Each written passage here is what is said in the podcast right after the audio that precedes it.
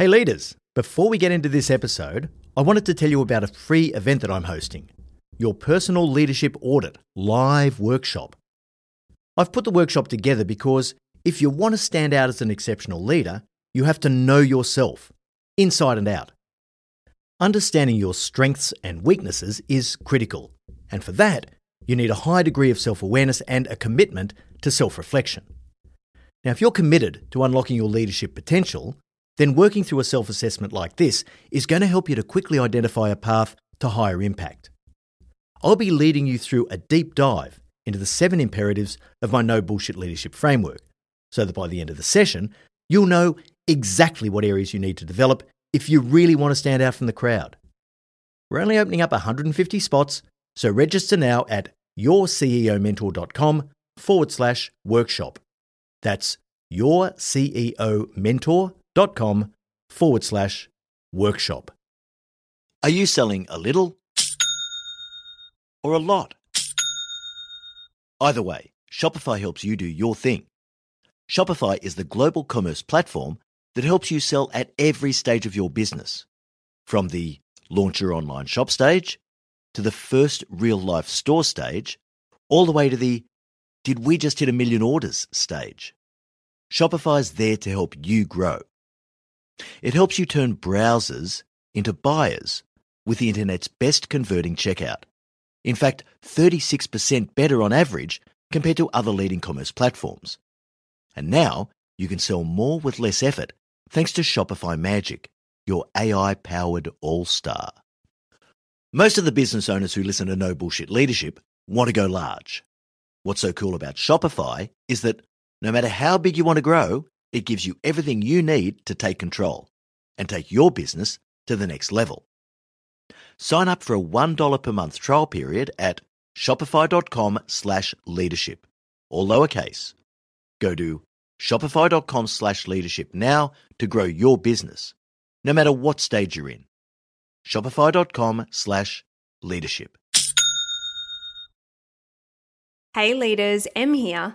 We're finalising Marty's 2024 speaking calendar and he still has a few opportunities available.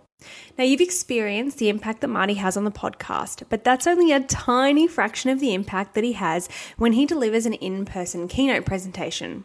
If you'd like to book Marty to speak at your organisation's event, go to martingmoore.com or send us an email at hello at martingmoore.com and we can chat about how to tailor his powerful message to your leaders to achieve real results. All right, now back to the episode. Welcome to the No Bullshit Leadership Podcast. In a world where knowledge has become a commodity, this podcast is designed to give you something more access to the experience of a successful CEO who has already walked the path. So join your host, Martin Moore, who will unlock and bring to life your own leadership experiences and accelerate your journey to leadership excellence. Hi there. Welcome to episode 7 of the No Bullshit Leadership Podcast. This episode, Working at the Right Level, aka What Got You to Here won't get you to there. Now, many leaders fail to work at the right level. When you're promoted, there is a subconscious tendency to remain at your old level, trying to do the same things that you did before in the same way. But just because you were successful at that level, and as much as it might feel comfortable to stay there, this is a sure way to kill your career and to disempower the people around you. So we're going to cover why what got you to here won't get you to there. We're then going to talk about the fact that the higher up you go, the more you lose your original career identity, and talk about at what point you need to let go of your technical expertise. Finally, of course, a five point plan for how you ensure your transition to the next level is successful. So let's get into it.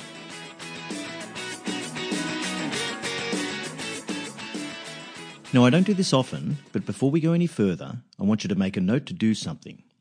Go onto Amazon or iTunes, or if you prefer reading in hard copy, walk into a Barnes & Noble or a Dymocks or a Waterstones and purchase a copy of the book The Leadership Pipeline.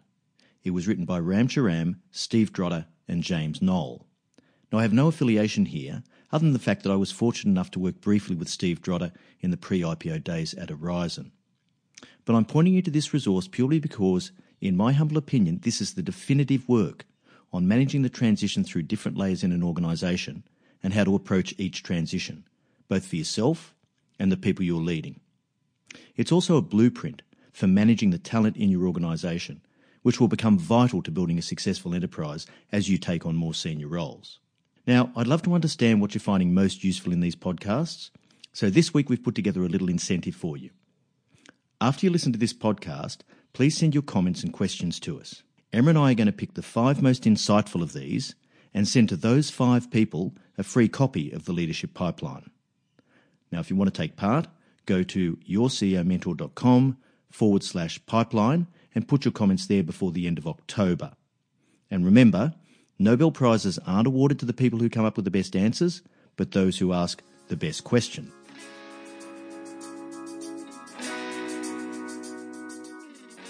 Now, as I said in the opening, what got you to here won't get you to there. Let's get one thing really clear. The object of the exercise, at any level and in any organisation, is to get the best results you can for the people who pay your wages. Now, of course, your employer isn't the only stakeholder group you have to satisfy. Every organisation has customers, shareholders, community interests, suppliers, there's a whole range of them. But let's just keep it simple for the moment and talk about how you deliver value for the organisation as seen by the management or board above you. At any level, if you perform well and stand out from others, the rewards will flow. And being the best at your level is generally how you get promoted. Now, in broad terms, there are two major career transitions. The first is from being an individual contributor to being a leader of others. The second is being from a leader of others to a leader of leaders. We all start as individual contributors. This is where you rely solely on your own performance to get results. And let's face it, this is what you were trained to do. So whether you're a mining engineer, an accountant, a construction manager, a marketer, or a professional salesperson, it doesn't matter. At this level, it's all the same. It's simply about how well you perform and the behaviours you display. You rely on your own skills, training, intellect, attitude, and experience. Now, interestingly, we spend years studying our respective disciplines before we even become entry level employees. So, what makes us think that we would be great leaders without a similar amount of effort, attention, and commitment to becoming professional leaders? So, let's talk about the first transition to leader of others. In this role, you directly control the results of a team. It's about how well the team performs and what results it delivers. Now, if you're really smart, and I'm assuming most of you are, you can function almost as you did before without paying any great attention to the leadership elements of the role. And you can largely get away with it. You can compensate for people's weaknesses. You can still be the hero who delivers in tough situations. You can wallpaper over the cracks in team capability and performance with your own capability and effort. And you can also do this without completely breaking the accountability model although there are always impacts on your people if you do their work for them or if you micromanage them into doing it themselves. Now, I won't go into the accountability impacts here. There are complete modules dedicated to both working at level and driving accountability in the online course that we've developed, Leadership Beyond the Theory, which we'll be launching in January of 2019. The second major transition is to a leader of leaders role. In this role, you have to influence and coach the leaders below you to get the results from their teams without directly doing the work and making the decisions. And you can't do their jobs for them. Every layer you move to above your first leader of leaders role, this effect is exacerbated. Results through influence is quite often extraordinarily difficult and can be extremely frustrating at times, as many of you would know. Paradoxically, you have more power, but you also have less direct control. So it'd be worth going back and listening to episode 5 of this podcast series on the use of power. But influencing is an essential skill because getting results requires not just influencing your team, but your peers and others in a company. And this is especially so with today's complex organisational structures. Now, the Leadership Pipeline book comprehensively explores the transition through the different leader of leaders layers. They talk about functional managers, group managers, business managers, and finally, enterprise managers. So I really recommend you get into that. Now, we quite often underrate how difficult it is going up through the layers psychologically and emotionally, because the higher up you go, the more you lose your original career identity. And letting go of your identity is really difficult because you spent years studying to become a doctor or a lawyer. It's what you enjoy. That's the discipline you chose. And you're clearly good at it because you got promoted. The outcomes are really finite and measurable for a lot of those professions, like engineers and accountants, at least initially. And there's a fear of losing the value that you've worked so hard to create and your market worth. Don't forget the fact, too, that you're just transitioning when you get promoted from expert to novice. It seems to work counterintuitively. So, as an expert engineer, you then become a novice manager. Now, coming to terms with this psychologically is really difficult, and you have to recognize that because it is something you're going to have to deal with. But at what point do you actually decide to let go of your technical expertise? Each promotion takes you further away from the detail of the work and requires a broader skill base. But this happens really gradually, not all at once. As I said before, as a frontline leader or a leader of others, you actually need to be pretty close to the detail of what your team's working on if you're going to be successful. So your technical skills are still very important in being able to deliver results through your people. However, each promotion requires less detailed content knowledge and more strategic and contextual oversight.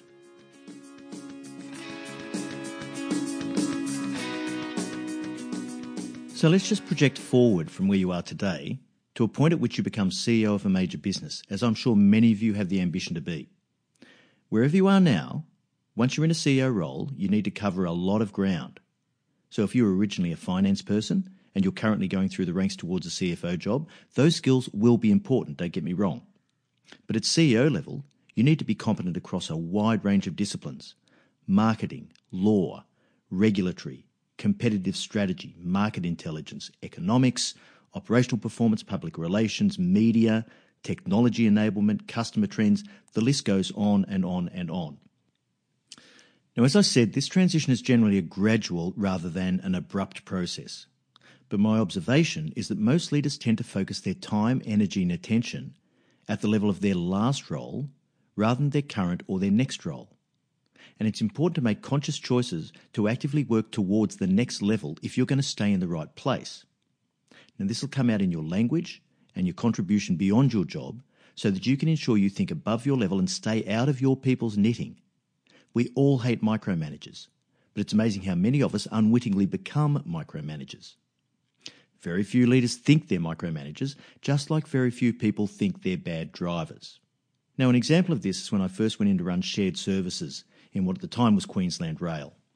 Now, this is a business we restructured and took to IPO as Aurizon, which is now an ASX top 50 listed company.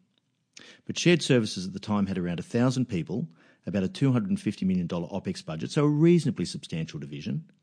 And my first presentation to the CEO and the executive team was around the performance of shared services and my reform plans. But I spent most of the conversation talking about a couple of things they didn't expect capital productivity, driving efficiency improvements across the business, and increasing working capital by lifting inventory turns. Now, it was immediately obvious to the CEO and the executive team that I would be looking at the big picture in reforming my part of the business, and I wasn't going to get stuck in the minutiae.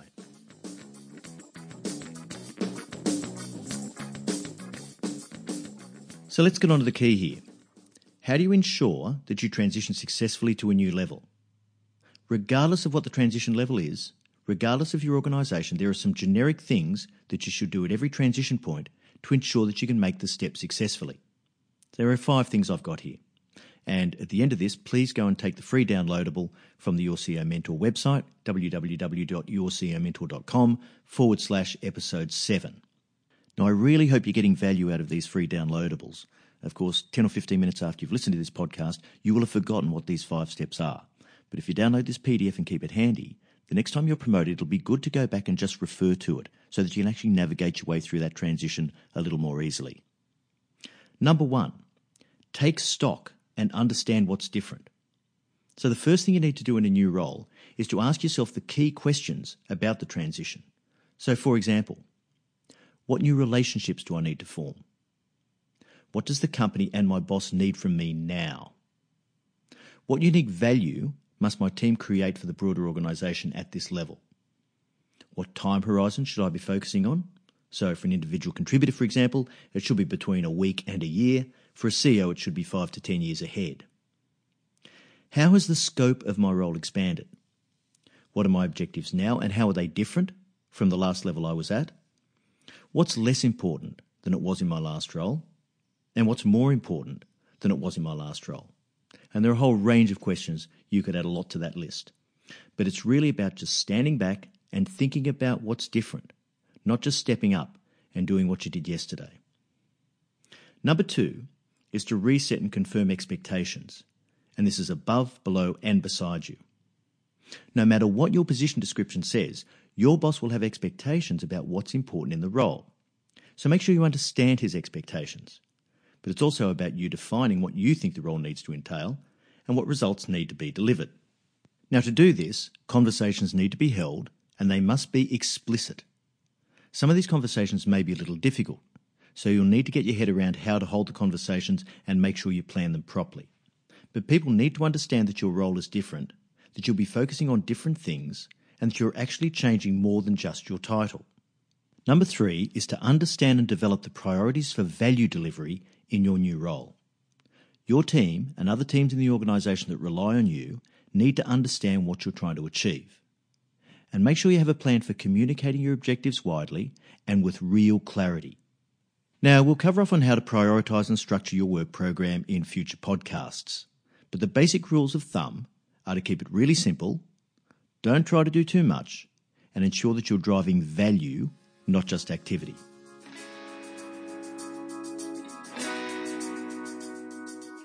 Number four, work out the areas in which you're weak and make sure you have those skills in your team. Now, if you don't have it, you've got to buy it. And at any level, the best team is the team that has a balanced combination of skills, different approaches, experiences, and capabilities. Now, personally, I realised a number of years ago that I enjoy context a lot more than I enjoy detail. Ironically, I'm actually quite good in the detail, but it's just not my preference. So, my most often made mistake as a leader is not being close enough to the detail and giving my leaders too much rope. So, once this dawned upon me, I realised that I needed to get some really good detail people around me to make sure I didn't leave any holes. And I've always found really competent, excellent, smart detail people to make sure they're covering the gaps that I don't cover. And that's why I've become so good at execution. I found it was a weakness, I set out to resolve it many years ago, and I managed to turn it into a strength by understanding what I needed to build that wasn't me. The key here is self awareness. And just taking a step back for a moment, a lot of the concepts I cover in this podcast series require a modicum of self awareness, honesty, and reflectiveness to get any value out of them. Number five, finally, you need to assess team capability quickly and build what you need to succeed. The most often cited regret of leaders in the twilight of their careers is not having acted quickly enough to move people out who were not cutting it. Now, I'd strongly recommend you going back and listening to episode two of this podcast series about building a high performing team if you haven't done so already. But if you don't build the right team capability, you can't ultimately be successful. And upwards management will only take you so far. So don't forget to go to our website, yourceomentor.com forward slash pipeline, and leave your comments and questions about this episode there. Emma and I are going to have a look at all of them, and we'll pick out the best five that come in before the end of October and send you a free copy of The Leadership Pipeline. So that brings us to the end of episode seven. Thanks so much for joining us, and remember, at Your CEO Mentor, our purpose is to improve the quality of leaders globally. So if you like this episode, Please share it with your leadership network so that we can reach even more leaders. I look forward to next week's episode where we go myth busting on the concept that happy people are productive people. Until then, I know you'll take every opportunity you can to be a no bullshit leader.